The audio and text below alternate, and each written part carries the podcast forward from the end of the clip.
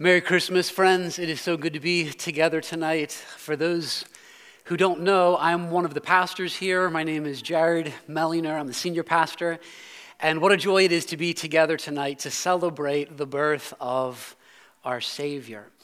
Uh, one of the things that I often like to say is that we are not a museum of perfected saints as a church.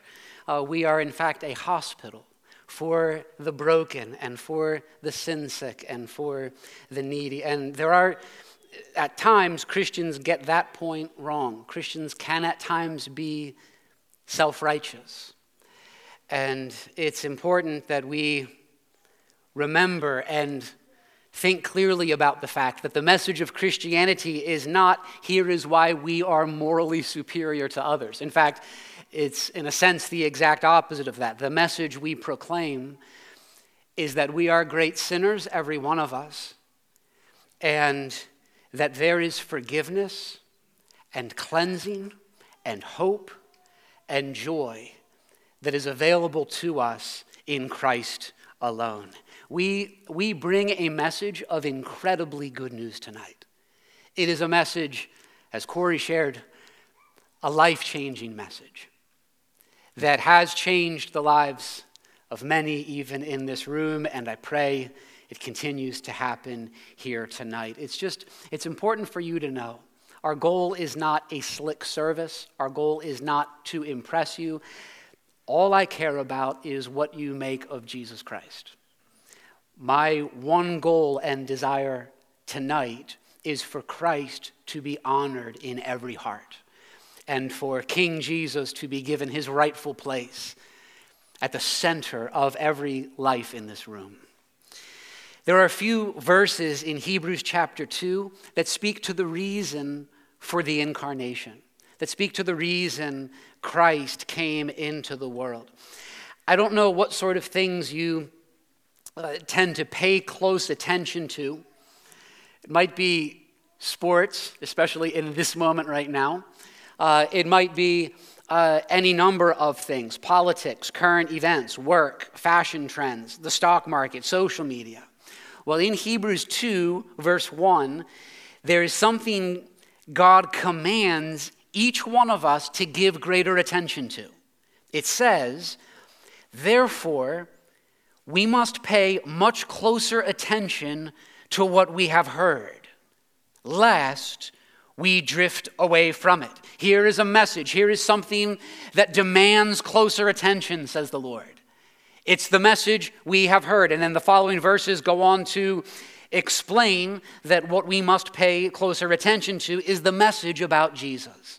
Hebrews 2, verses 2 through 4 explain that this message is a historically reliable message declared by God, confirmed by many eyewitnesses attested to by signs and wonders. God has made the message perfectly plain. You can arrive at a knowledge of this message through studying the history, through putting up the Christian faith against reason, study the scriptures, study the life of Christ, study the message. God has made this message perfectly plain. The Christian gospel is not a vague spiritual idea, it is a message based on historical facts. Now, why is it that God insists that you and I pay close attention to this message? The answer is in verse 3 of Hebrews 2. How shall we escape, it says, if we neglect such a great salvation? I see two reasons there that we need to pay closer attention to this glorious message. One is that it is a great salvation. Here is a message that brings unspeakable, eternal blessings to those who embrace it. And, second reason, how shall we escape if we neglect such a great salvation? Those who ignore this message are in danger. There is something, there is a predicament, there is a situation from which we need to escape. How shall we escape the judgment of a holy God that we all deserve for our many sins, how shall we escape if we neglect such a great salvation? Verses 5 through 7 of Hebrews 2 then begin to explain this glorious message of salvation that God originally created the human race and gave us glory and honor. He put us in control of the good world that He made, like a parent who says to a child, Take care of the house while I'm out this evening. He has given us an authority to rule over His created world. Now, consider Hebrews 2, verses 8 and 9 are the two verses that I want to consider most closely here tonight. It says this Now, in putting everything in subjection to him, that is, God put everything in subjection to humankind. In putting everything in subjection to him, he left nothing outside of his control. So, God's plan in creating the world is that humanity would rule over all things with perfect wisdom and justice, that all things would be under our control. At present, we do not yet see everything in subjection to him. Meaning that the world is not marked by peace, the world is not marked by justice, but is badly broken. We do not see everything in subjection, but we see him who for a little while was made lower than the angels, the God who took on flesh, the one who was born as a baby namely Jesus. We see Jesus crowned with glory and honor because of the suffering of death, so that by the grace of God, he might taste death for everyone. This is the, the, the, message of Christianity. This is the reason that we celebrate Christmas. This is the whole reason that Christ came into the world what's communicated there in verse 8 is a point that Christians and non Christians can all agree on. We don't see everything in subjection. The world is badly broken. This world is not the way it's supposed to be. Something has gone terribly wrong. And that is the reason work is frustrating.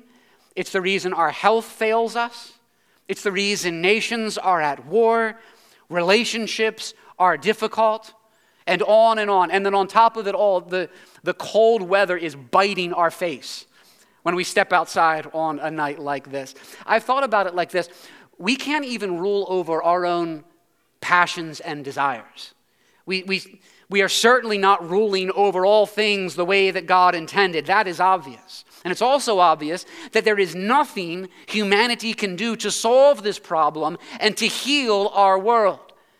I can't deal with this problem on my own. We cannot deal with the great problems of suffering and sin and death. Here's one of the beautiful things about, about Christianity Christianity is honest about the many sorrows and struggles that fill our lives. We follow a Savior who is himself acquainted with suffering and sorrow. And yet, though Christianity is realistic, it is not pessimistic. And there's a reason for this. If we look only at the condition of the world tonight, we would rightly arrive at a place that is quite pessimistic and hopeless. That's if we look at the condition of the world alone. But the passage goes on to say, we see him.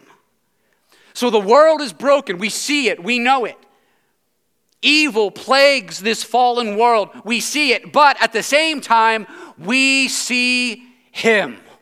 We see Jesus. We see the one who took on flesh. We see this baby who was born to deal with our greatest problems and to restore humanity to God's intentions. We see Jesus who does what humanity failed to do and cannot do. In the incarnation, what was happening there? The Son of God was made a little lower than the angels, verse 9. 2,000 years ago, the Son of God entered the world as a baby, and he did so in order to die on the cross. He died in our place, he died for our sins, and he is now crowned with glory and honor because of what he accomplished in the salvation of sinners.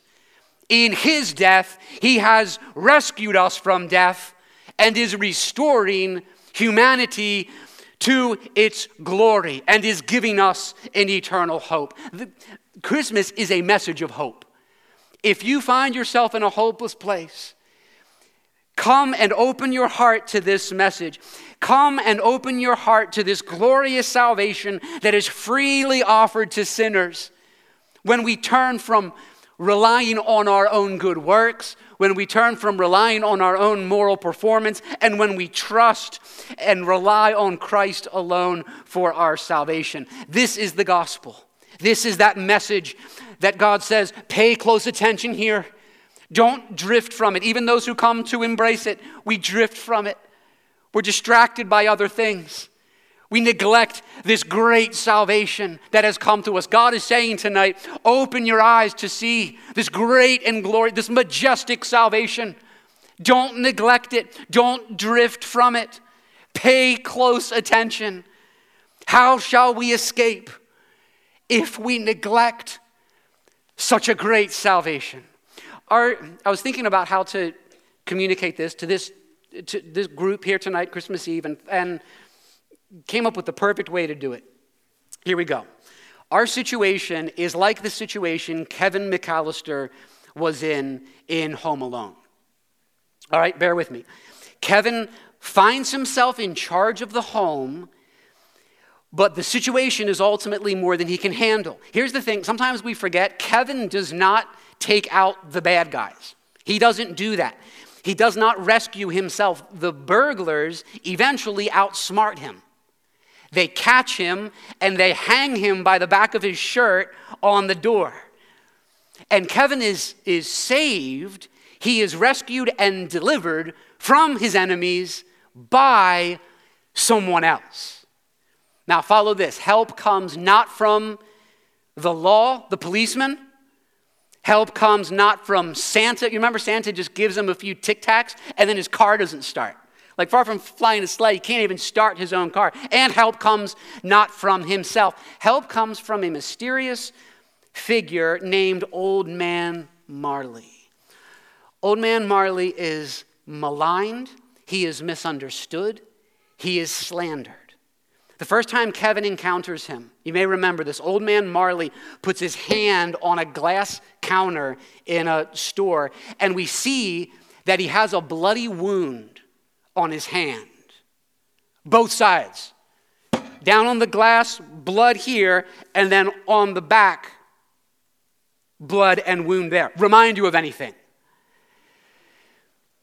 Then Kevin only comes to understand the truth about Marley when he enters the church while a choir sings of a Savior's birth. Oh, holy night. The old man asks Kevin if he's been good. Kevin says no, and he confesses his sin. He says, I've been kind of a pain lately. I said some things I shouldn't have. I really haven't been too good this year. And that confession of sin is what every honest person will do because we all sin much every day. And that confession in the church is the great turning point. The man, the man's wounded hand warmly shakes Kevin's hand. We see there a band-aid on the back of his hand during that handshake, and then he is changed. He is very next scene, Kevin's back home, and he prays for the first time.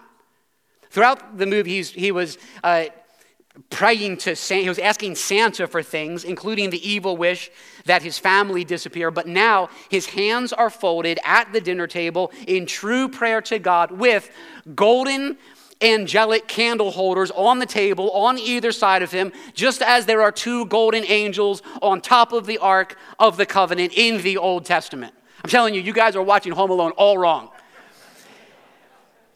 And I know some of you think, especially you know me in the church, you think I make up these things, you know, but how do you explain this Christ figure with a crucifixion wound being the one who literally saved Kevin when Kevin could not help himself? It's Marley who shows up and takes them out with the shovel. Now, regardless, I know some of you are like, I don't like Home Alone. Whatever you think about Home Alone, here is the one essential message that we must understand. Our only hope of rescue, the only hope of all humanity, is Jesus Christ. He is our hope. Christianity is not fundamentally a message, and there are, there are pastors who get this wrong. There are, there are many religious people who get this wrong. Christianity is not fundamentally a message of what we must do, it is a message about Jesus. We see him. That's the message. We see him. Look at this baby born in Bethlehem. Look at this one made a little lower than the angels. Look at his sinless life. Never was there a man like this. Look at his nail pierced hands. Look at what he endured in his great love for sinners. Look at him in all his glory. Friends, his death was not an accident. Jesus was born to die for you. This is that great salvation. Verse 9 says, He died so that by the grace of God he might taste death for everyone. By the grace of God. What does grace mean? Grace means you don't deserve it. Grace means you cannot earn it. Salvation is freely given in Christ alone. He was crucified, they rolled a stone over his grave. But on the third day, he rose from the dead, and that was the beginning of the Christian church that has spread throughout the world with this message of the gospel that has saved thousands upon thousands. Friends, this is the glorious message of Christianity. And here's the thing to understand we're not just here giving a nice talk, this message lays claim to every one of us. This message demands a response. Each one of us were created by God. He owns us. And we were created by Him for a glorious purpose and for a glorious future. We have been crowned with, with glory and honor. But we will only reach our God given destiny and be the people that God made us to be if we are connected to Jesus. If we have placed our faith and reliance upon Jesus. The message of Christianity is not try to be a better person. It is not pray a bit more, go to church a bit more. No, it comes to us and it says the world is sadly broken. It says that that sinful rebellion and man made religion have only made things worse. And it says that our only hope is that God Himself, in Jesus Christ, has entered the world to set things right. This is the message of the gospel. What we need is not a few more religious practices. What we need is not just some tweaking in our lives. We need a Savior. We need one who can rescue us from our rebellion and from our sinful moral superiority. Christians need a Savior too. I need a Savior. We all need a Savior. Friends, this is the most important question that you will ever face in life from now until your dying breath. Here's the great message, and here is the great question Who is Jesus? What do you make of him? This one who was born, this centerpiece of human history, this one who is worshiped by so many, this one who claimed to be God, this one who lived without sin, this one whose death and resurrection was attested to by many eyewitnesses. What do you make of this Christ? God's answer is that Jesus Christ is the Savior of the world. And I pray that each one of us embrace him as Savior and Lord and experience the life transforming effects of having Christ as our treasure, of having Christ at the center of your life. John 3:16 says for God so loved the world he loves you. He so loved the world that he gave his only son that whoever believes in him should not perish but have eternal life. 2 Corinthians 8, verse 9 says, For you know the grace of our Lord Jesus Christ, that though he was rich, yet for your sake he became poor, so that you, by his poverty, might become rich. We see him. We see Jesus. Friends, do you see him? Do you see Jesus crowned with glory and honor tonight? Do you believe he was born to die for your sin? He is the only hope of all the world. Come and receive his grace. Come and receive the gift of eternal life. Come and experience the joys of this great salvation. God has done it. God has given us this great salvation. It is a glorious message. It is a life transforming message. It is a message that gives us hope and joy, comfort and peace now and for all eternity. Friends, what do you make of this Jesus? We see him. We worship him. We adore him. Let it be true in each one of our hearts that we treasure Christ, that we live for his glory, that we believe in him alone for salvation, that we hail him as our prophet, priest, and king now and forever. Amen. Merry Christmas.